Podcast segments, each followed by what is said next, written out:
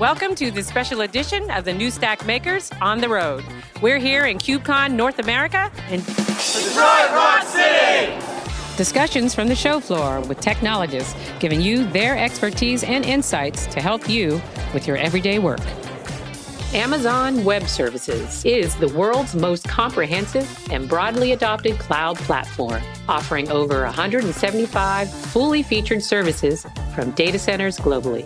Millions of customers trust AWS to power their infrastructure, become more agile, and lower costs. Hello, everyone. Welcome to this on the road edition of the New Stack Makers podcast. I'm Heather Joslyn, features editor at the New Stack. And uh, we're coming to you from KubeCon plus Cloud Native Con uh, North America here in Detroit, the Motor City. Detroit's a city that was built on making things and on the robust supply chains that delivered parts and shipped out gleaming new vehicles and still does.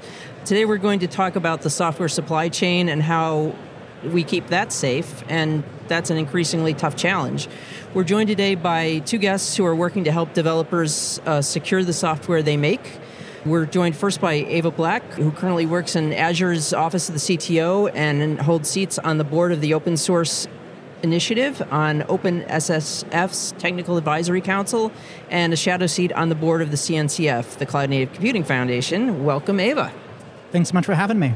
Great. And we're, we're happy to have you join us. And we're also joined by Chris Short, a senior developer advocate at Amazon Web Services, AWS to its friends. Chris is a Cloud Native Computing Foundation ambassador, Kubernetes contributor, and upstream marketing team member. You may know him from the popular newsletter DevOps-ish, which he founded. Welcome, Chris. Thank you very much for having me. And today's on the road episode of Makers is brought to us by our friends at AWS. Let's start with this. Why is the software supply chain in increasing amounts of danger? And what are some of the factors that are making it more dangerous? Well, uh, I've been doing open source for, I guess, about 23, 24 years now.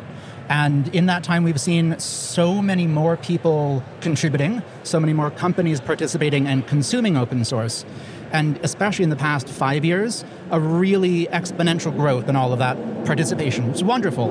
But a lot of the best practices that the older communities, Debian, Linux kernel, Red Hat, had developed, those best practices that helped to secure those sort of foundational projects weren't replicated as much by modern tooling, by modern projects, which are much more focused on you know, agility, go fast, build community, mm-hmm. uh, rather than build secure software. Mm-hmm. And now we're playing catch up, right? Mm-hmm. So a lot of a lot of sort of less than ideal practices have taken root in the past five years. We're trying to help educate everybody now. Yeah, I think the biggest thing to take away is that if security is everybody's job, it's nobody's job, mm-hmm. right? Yeah. So we've gone through this evolution where, oh, just develop secure code and you'll be fine.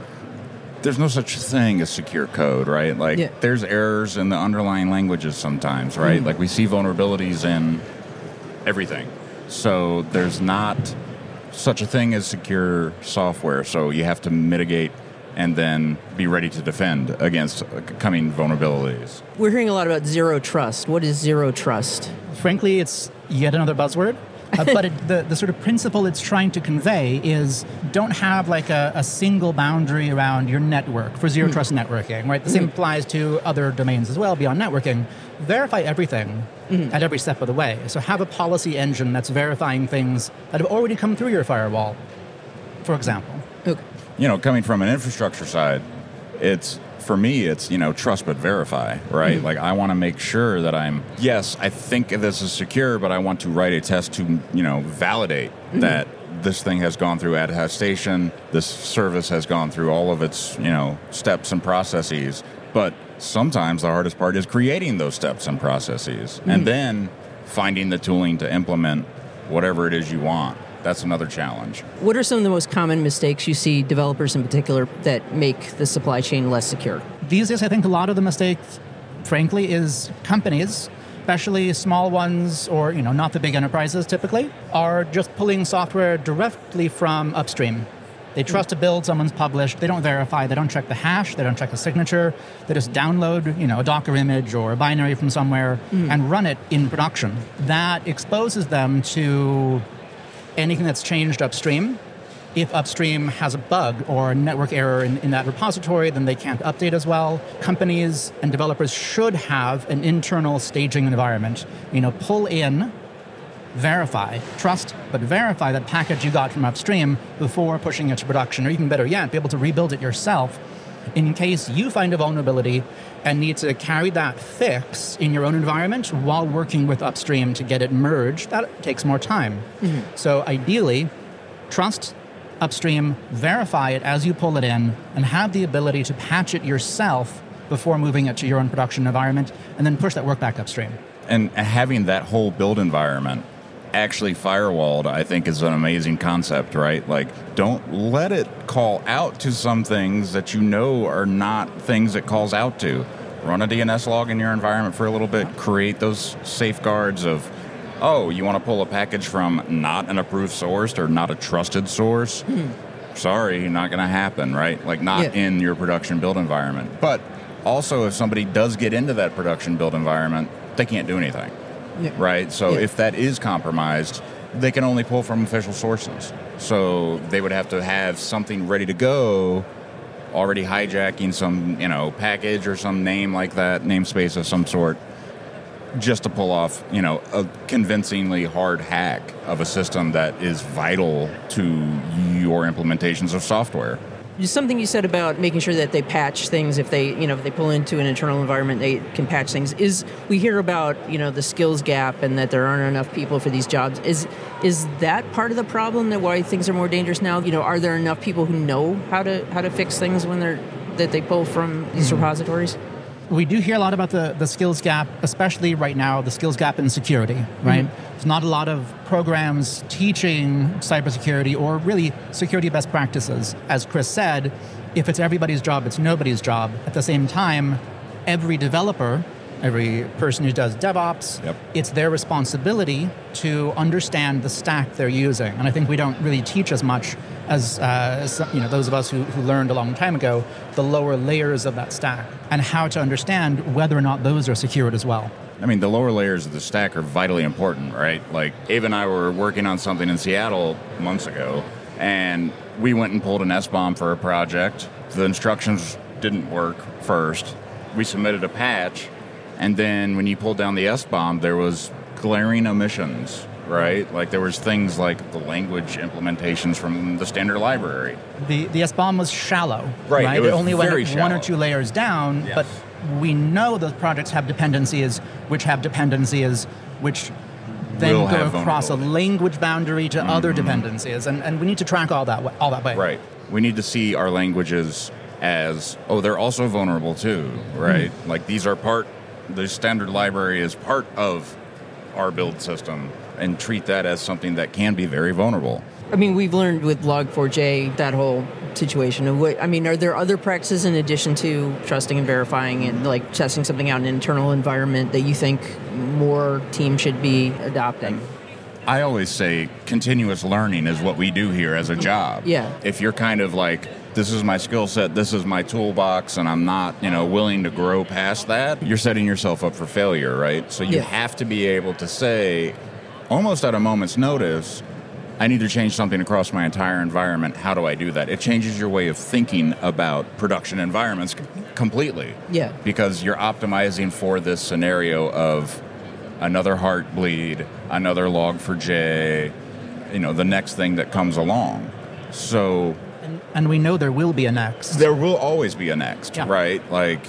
Kubernetes has had vulnerabilities, for example. Like every project here at KubeCon has had probably vulnerabilities they've had to manage at some point. There is no such thing as perfectly secure software. Yeah, and right? I, that's a good yeah. point. And I think asking for secure software as a like procurement process point is just laughable in my opinion mm. because that, that doesn't exist you're asking for something that's not possible what yeah. matters much more is your ability to respond to vulnerabilities bingo mm. to identify where they are what's affected and how fast you can ring fence that triage it and apply a patch that is the critical uh, aspect of, of security in a lot of these environments is how fast can you respond mm. not is it perfectly secure because that, that doesn't exist. Yeah. Yeah. Is it perfectly documented? No, you know that it's not, right? Like to your to your question, for an organization, not just upstream projects, hmm. having the knowledge and skills in house to be able to respond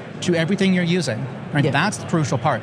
Not just downloading a package off GitHub or off Docker Hub or PyPy and trusting it, but actually have your developers given enough time, enough training to know how to fix it or deal with it if something is found in that's vulnerable. And and your developers are already overwhelmed. Yeah. So you need Yeah. automation to help you. And you need that automation to have a good signal to noise ratio, which has Yeah. been the hardest part right now Absolutely. with everything. It's just and SBOMs are just even more noise. Yeah, SBOMs don't necessarily fulfill the goal of oh, there's this vulnerable thing in Golang, you can't Yeah. fix it. Yeah. You know, right? Like you Yeah. have to wait for the next thing to come along. But if it doesn't even identify it, hey, there's a new version, what good is that, right? Like an SBOM tells you what's there, not what you need.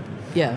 You know, right? Like can it give you, you know, vulnerable vulnerability information? Not it's hard to pull out, right? Like Yeah. it's not necessarily formatted in a great way Yeah, for action. not Yeah. formatted consistently. The depth isn't consistent, right? The right now the NTIA, that's a U.S. national body, um, they've defined the minimum viable elements of an SBOM, and it's a depth of one, right? Yeah. All of our software has dependencies. Many projects have dependencies 10, 20, 30 layers deep.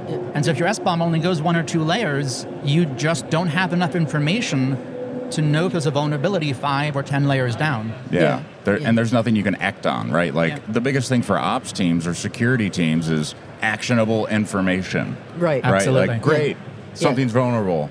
Where? Right? Yeah, yeah. Like, okay, I know that this software package, where's it installed? It doesn't answer that question, right? Yes. Like, Yeah. there's all these questions that still have to be answered after the SBOM and after the SBOM is improved upon enough to be actionable. Yeah. That was the biggest feedback I heard from teams across the world around the Log4j incident. Right, we knew it, it existed. We knew the risk. Mm-hmm. People had a hard time finding it in their own environments. People Yeah. were scrambling Yeah. and then asking vendors to say, "Hey, is this product that's that I've racked a physical product? Does it contain Log4j? Does it have a JVM in it? I don't know." Yeah. So answering these questions to give uh, defense and incident response teams better signal to noise ratio to identify if some component in, in their system is vulnerable or is affected potentially. That's a big part of our goal. Well, talking about SBOMs brings us to some of the new developments. Last year, Google introduced SLSA, the SLSA framework. I know you spoke at the open source summit on GitBOM, which I want to ask you about in a second. What are, what are some you think are some of the most promising new developments that you've seen in the supply chain security field? I mean, to be honest, like as far as like things I'm happy about, I'm happy about there being some effort towards user education, but there's not a lot right now that's getting people actionable data. It's a lot of noise still, and we Yeah. need to refine these systems well enough to know that like just because I have bash doesn't necessarily mean I have every vulnerability in bash, right? Yeah, like, yeah. You know, I, if I have a certain version of bash that's patched and you can identify that, don't flag it.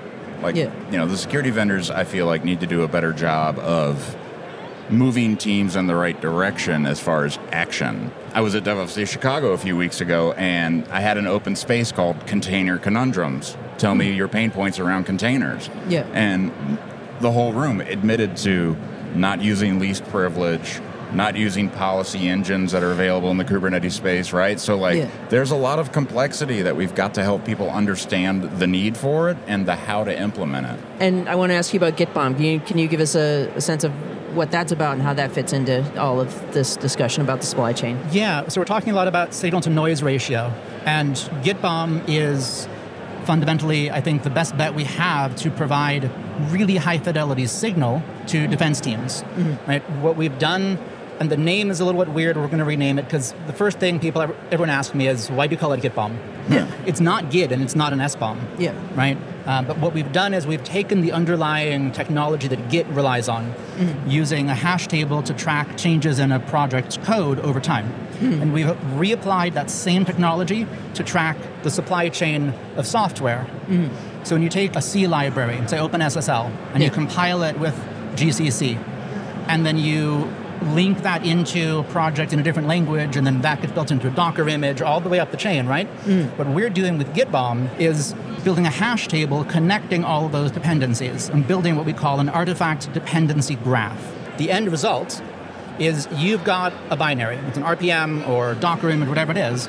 It has a, a fingerprint, a hash in it. Mm. That hash identifies the entire artifact dependency graph that went into build that. Mm. So now imagine if MITRE, right, or some other vulnerability authoring institute, right? They, they say, oh, here's the next Heartbleed. And we've traced it back to these source code files, mm. which have these hashes. You don't have to scan through all these, you know, big JSON or XML files for your SBOMs. You can just do a grep. Wow. Is yeah. this hash anywhere in the hash table for the, the, the environment I'm running? Mm. If it is, doesn't mean you are vulnerable, but it means you need to go investigate. It means that causative source code file was built in somewhere in the supply chain to the product you're running. Yeah. That's what we're trying to do across all ecosystems, languages, build tools. That's great. So, so it'll be much easier to find yep. It's high quality signal for defense teams is the primary goal, and there's a bunch of other bunch of other things that it enables as well. Okay. That's the main goal. And that's open source? It's fully open source. So we got a, a, team working on it, a couple proof of concepts right now. And the main effect I'm hoping to achieve from this is a small change in, mm. a, in every language and compiler. You know, small goals. Yeah. yeah. but a little yeah. change in like all of them. As long as it's done consistently, then we can get traceability across the whole supply chain. That's great. That's great. Well, and we'll put the link to the, the GitHub registry and, and right, yeah, and gitbom.dev website. Gitbom, put, put that in the, in the show notes to this. Just one more thing, OpenSSF released a mobilization plan this year. What are your thoughts on, on that? Do you, what are your hopes for that? I mean, I've I've glanced at it. I haven't given it its you know full fifty-two page due diligence yeah. quite yet. it's, but it's short, it, Ca- it, casual reading. Right? Yeah, yeah, yeah. yeah. As Aeva mentioned before this, uh, it's good if you want to you know read something before bed. I think with any kind of framework or any kind of recommendation, it always gives people the feeling of, oh, something else I have to do. Yeah. And if they don't have the tooling in place to like implement these new things that come out and that people want you to be, you know, checkboxed on, then you're going to be way behind the power curve. Mm. So, setting up something to make your security systems and automate those security practices is going to save you a lot of time when SLSA or when something else breaks. Mm. You know, if if you can get a build system or some kind of automation system to maintain everything, you can do the same thing with your security infrastructure. And the OpenSSF as a whole is putting a lot of effort into education, building best practices, building tools to support other communities. There's very little, you know, code or projects that the OpenSSF itself produces. There's a few, but primarily what we're doing and what this sort of the work stream that you're talking about is is largely about is outreach to and coordination with all the languages, all the build tools, the rest of the open source ecosystem, sort of at its, its building blocks, mm-hmm. to help add security awareness, improve security capabilities of everybody. That's what it's about. I mean, the awareness is the biggest thing, right? Like you don't you don't go out on a big shipping boat without radar or sonar, right? Like right. you need some kind of visibility into what's going on around you to make decisions about a boat. And your enterprise is a lot like a boat these days. it's kind of hard, you know, a big boat at that is kind of yeah. hard to turn around. Yeah. But you need to have that tooling in place to tell you something's out there, something's below here that you need to look at, or go back to the vendor that made it. And be able to find it, right? If something in your like, boat find breaks it right while away, you're at right? sea, you don't want to run around. No, you, you don't want to hit the where iceberg. in the engine room it is. Right. Like, yeah. you, you don't want to hit the iceberg. You want to know exactly what happened and how to avoid it in the future, right? Like right. that's the biggest thing. We don't want the whole compartment to flood. We want good, stable systems. So we need to put in the intelligence into our systems to make those happen for us in a lot of cases. And that's as true in our open source projects as it is in our companies and products, right? Yep. We need better right. tooling upstream as well. Right. And the Kubernetes community is a perfect example. They are constantly iterating on their release processes, mm-hmm. the way and how much things are automated, versus you know human involvement and we see these debates happening inside you know teams all the time how like do we actually want continuous integration or do we want to just stop right before release and say push button go there's a lot of safety in that yeah. and you know feeling But the fact is, if you've built in all the tests and you've done it right, you should be able to just go ahead and deploy it automatically. But then there's that, oh, did we not test this one use case, or is this vulnerable, you know, like misconfiguration going to create a vulnerability kind of thing? So there's all this trepidation about just go live. Well, if you build all the things to safeguard it, you don't have to worry about that. Okay, so I guess that's all for now. Thank you very much, Aeva and Chris, for joining Thank us. Thank you. Thanks so much for having us. Thank you. And thank you again to our sponsor, AWS. And this has been Heather Joslyn for the New Stack, and we'll see you next time. Amazon Web Services is the world's most comprehensive and broadly adopted cloud platform, offering over 175 fully featured services from data centers globally. Millions of customers trust AWS to power their infrastructure, become more agile, and lower costs. Thanks for listening. If you like the show, please rate and review us on Apple Podcasts, Spotify, or wherever you get your podcasts. That's one of the best ways you can help us grow this community, and we really appreciate your feedback. You can find the full video version of this episode on YouTube. Search for the new stack and don't forget to subscribe so you never miss any new videos. Thanks for joining us and see you soon.